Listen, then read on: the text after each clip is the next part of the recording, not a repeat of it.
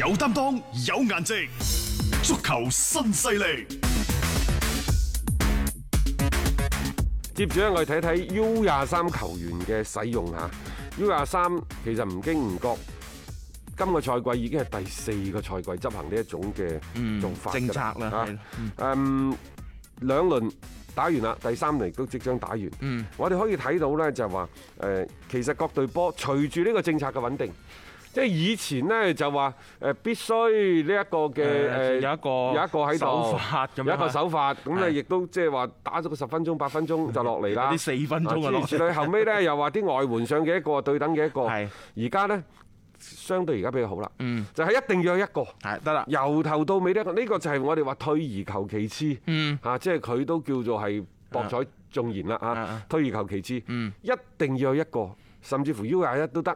然之後呢，你可以上幾多外援都冇問題，甚至乎好人性化嘅就係當你用完換人嘅名額，嗯如果 U 廿三受傷之後，嗯，咁都唔需要你再去換多個或者係咩咁樣之類之類係即係唔需要係好好嘅你嘅，嘅咁嚇，變咗嘅話呢，即係一啲嘅 U 廿三甚至乎 U 廿一啲球員呢，就開始慢慢慢慢，嗯亦都穩定咗自己嘅首發登場嘅位置。譬如話廣州恒大就好明顯啦嚇，楊立瑜嗯啊呢啲咪 U 廿三嘅球員咯。係嗯廣州富力呢，就呢一個韓佳琪啊啊等等，亦都會有其他各隊波，即係都會出現咗一個兩個三個，嗯甚至乎嚇都都可以出嚟呢，就打到比賽。反反正正嗯一句講晒啦，九十分鐘之內必須有一個人喺度。咁其實負擔唔大啊嘛，即係對於球隊嚟講，你可以喺即係適當嘅一啲位置上面，你就派遣一個 U 廿三球員上嚟，亦都唔會影響你之前嘅一啲外援使用嘅計劃啊，先。仲有一樣嘢，點解今年嘅 U 廿三個球員使用得比較多呢？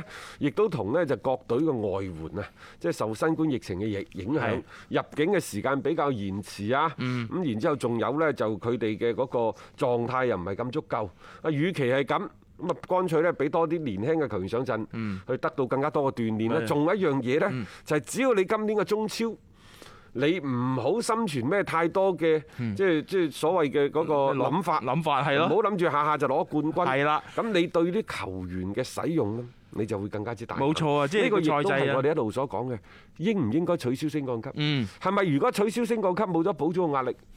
就會令到更加多嘅年輕球員得到更有價值嘅鍛鍊咧。當然你話冇升降級就可能個價值又冇咁多喎，但係佢畢竟係最頂級嘅聯賽，畢竟呢就即係一年有成廿幾三十場。好啦，你而家保留一點五個升降級都冇問題，因為是否升降級真係牽一發動全身，佢係一個聯賽嘅根本。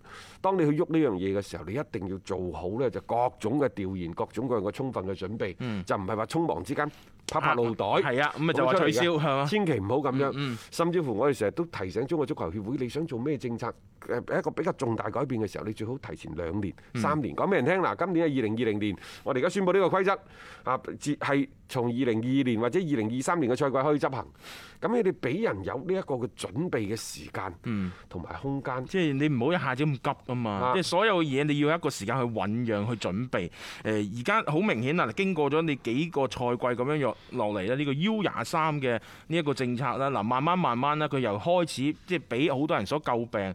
誒逐漸嘅穩定，而家你保留 O、k 但係起碼你係做到一種唔會對啊球隊上場嘅一啲戰術部署做到造成太大影響，我覺得可以咯。講翻呢個 U 廿三，U 廿三今年政策嘅調整之後，大家可以睇到啦嘛，就係所有嘅嗰啲咩神換人呢。係就冇晒，冇咗啦係嘛？冇咗啦嗯你話以前嘅操作啊，叫我協會啊，幾低級呢？係即係以前呢， 就話誒誒，一上首發必須有一個，咁啊係啊十零分鐘就換人十啦。零分四分鐘啊舊年呢，就話我上三個外援，我必須上三個 U 廿三。咪咯所以即係你當下半場做咗一個調整之後，你都知道接住落嚟嗰兩個調整。係啊，一定要換 U 廿三啊㗎一。定要換 U 廿 三，並且如果球場上啲球員冇咩太多嘅受傷呢，啊佢啲主教練亦都唔會話咁快將你 U 廿三換上去，可能得八八八九分冇鐘啊錯，啊一下子換兩個，甚至乎去到雙平保時階段嗰兩個人仲喺度嘅時候係，對面嗰度話：喂，快啲踢將個波踢出界啦！然之後人哋對面控個波在腳，你係唔係都上去又推又拱係，嗯造成故意犯規，令到場波停咗，然之後你兩個 U 廿三再上嚟，呢啲咪亂亂象咯，甚至乎係好醜陋又好無奈、好被逼無奈嘅亂嗯象。嗯到而家為止，嗯你講出嚟，你話真係太太不專業啦吧我？我我想講啊，好啊好在未出現過嗰種咧換唔切而最終被判零比三輸波嘅咁又啊嗰唔種。會嘅，換唔切嗰個就傻嘅。 如果你真係出現啲咁低級嘅情況，咁樣樣你即係我覺得即係顏面掃地咯。即係呢樣嘢其實本身就係一種唔合理嘅不過呢，現象。就呢一種情況呢，喺舊年第十六輪開始已經冇咗㗎啦。係係嗯冇錯，即係佢係一種嘅即係改變咯。好嘅改變，我哋係即係覺得係啱嘅，就應該要讚一讚嘅。即係起碼你而家 U 廿三，你會覺得記上咗呢個球員，但係對整體球隊嘅部署冇咩太大影響，咁咪得咯。即係呢個就係我哋喺節目裏邊一直所呼籲嘅啊。你可以保留一位球員始終在場上足夠㗎啊啦，。補充一樣嘢啊，中國足球協會嘅中甲聯賽籌備組呢，就話誒，而家呢一段時間就喺廣東、四川嗯同埋江蘇等地密集咁調研。就初步決定呢，就二零二零賽季中甲聯賽九月初開賽。係十八隊波呢，分三個組，然之後呢，就傾向每隊波嘅東道主，譬如話廣東呢度梅州客家，都會放翻喺自己嗰度嘅。嗯係啊，咁呢就誒剩低嘅嗰啲球隊，即係你三個賽區，係啊咪咪有三個隊東道波咯東道主另外嗰十五隊波呢，就蛇形排列，每組六隊波就進行雙循環十輪嘅賽事。啊，隨後呢，就根據第一階段比賽嘅名次呢，就分出衝超組同埋保級組。啊，進行關乎升級同埋降級嘅第二階段比賽，就話呢賽程密集，競爭激烈，啊，需要喺短時間之內決出中超同埋降級嘅隊伍。咁啊係啊，人哋嗰度打十四場，係啊，你打十場而㗎且你九月份先開啊嘛，即係呢個係好迫切嘅一個時間。當然，可能中甲球隊咧涉及到一啲咩國家隊啊、咩亞冠嗰啲就冇，即係呢個影響冇咁大，佢哋可以繼續推進。誒，但係老實講，時間真係好緊迫，因為原先嘅安排呢，誒計劃係呢個月中嘅，咁但係而家又要推到九月份，咁我哋就睇睇啦，因為抗咗軍嘅中甲。球隊啊多咗，但係涉及到升班嘅名額係少咗嘅，即係意義上面係少咗嘅。究竟佢哋點樣樣去進行翻呢一個嘅賽季嘅賽事呢？我哋亦都去睇睇跟住落嚟嘅一個安排啊！ Hello，我係張達斌。每日傍晚六點到七點，我都會喺 FM 一零七七同大家做節目傾波經。而家係自媒體時代，除咗喺電台嘅節目，每一日我仲會喺抖音發布最新嘅短視頻內容。嚟抖音搜索斌哥廣播就可以揾到我啦，記得添加關注啊！另外，歡迎大家關注我嘅微信號碼，方便隨時交流。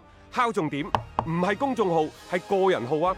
微信號碼係一三四一六三六孖五九八，一三四一六三六孖五九八。咧，我哋再講翻呢，琴日就係一對北京國安同埋上海上港嘅表現先。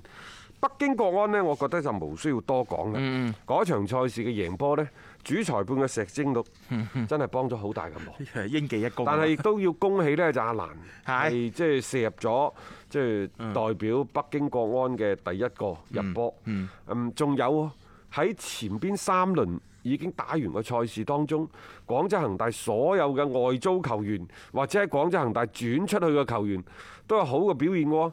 你無論係榮浩、啊郜林、曾誠、啊，阿蘭、阿蘭係咯，馮博軒。係啊入波， 高拉特都有兩記嘅助攻，所以你睇到即係中廣州恒大啲球員喺前邊三輪嘅賽事當中遍地開花。啊，好啊，好事啊，好事啊！有好多係外租嘅咋嚇，大家留意下，佢哋仲係恒大嘅球員嚟嘅啊，即係佢哋嘅狀態好，咁啊恒大其實自然亦都即係你既然租得呢啲球員，都希望佢哋有比賽踢啫嘛，繼續 keep 住狀嗯態，好事啦。咁而喺國家隊嘅層面，誒好似阿蘭呢啲呢，即係被媒體講咗係歸化球員第一個運動戰入嗱，波，搞啲啊，搞啲唔好理佢啦。好事呢都係嚇，琴日呢就都叫爆咗個少少嘅冷門，其實爭啲爆大冷啊。係嗱，嗰個張雷呢，老實講下，我對呢位仁兄嘅執法水準亦都不敢恭維嘅。嗯大連裁判年輕啊等等，呢啲都係佢嘅優點，因為大連嘅足球氛圍好嘛。但係整個嘅執法啊，好差。係嗱，我第啲唔敢講嚇，青島黃海。真係一隊好好脾氣球隊。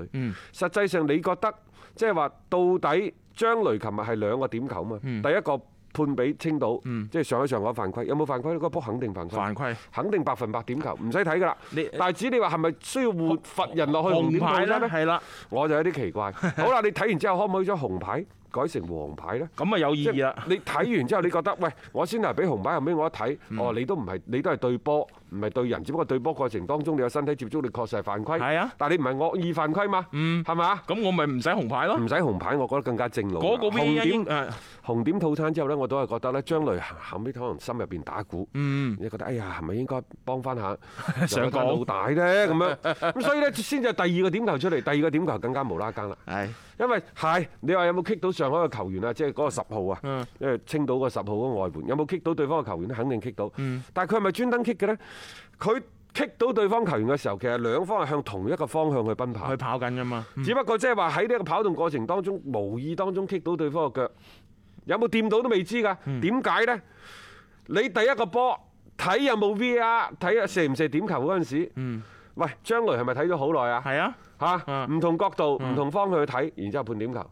但係第二個再判翻俾上海上港點球嗰陣時，冇咩 VAR 睇嘅喎。冇咩睇啊，佢好有然自之後張雷信啊。直亦都冇去睇嘅喎，唔睇啦，就係點球，唔睇啦，唔好講嘢。終於揾到個機會 填翻個氹咁樣啊 嘅，即所以係好似有啲咁嘅感覺咯。一比一嘅結果呢，其實亦都合理，啊嗯係合理係咪先？合理嚇！但係即係如果我係青島嘅球迷呢，我就覺得有啲咁多遺憾。嗯嚇！咁但係喂，足球唔俾爆冷 㗎，足球唔俾以弱勝強㗎。冇錯啊，而且琴日青島個戰術對頭打得亦都夠頑強、夠拼搏，人哋就係以一種啊我 嘅攔截，然後我反擊，打一種嘅效率。嗯我你又犯錯，咁我又捉住咗機會啊。琴日俾誒同呢一個深青島啊打和咗之後呢，我突然間又發現呢隊上海仍然彷彿啊，仲係我哋熟悉嘅上海、嗯上港、上港呢隊係波。係呢隊波最大嘅問題喺邊度呢？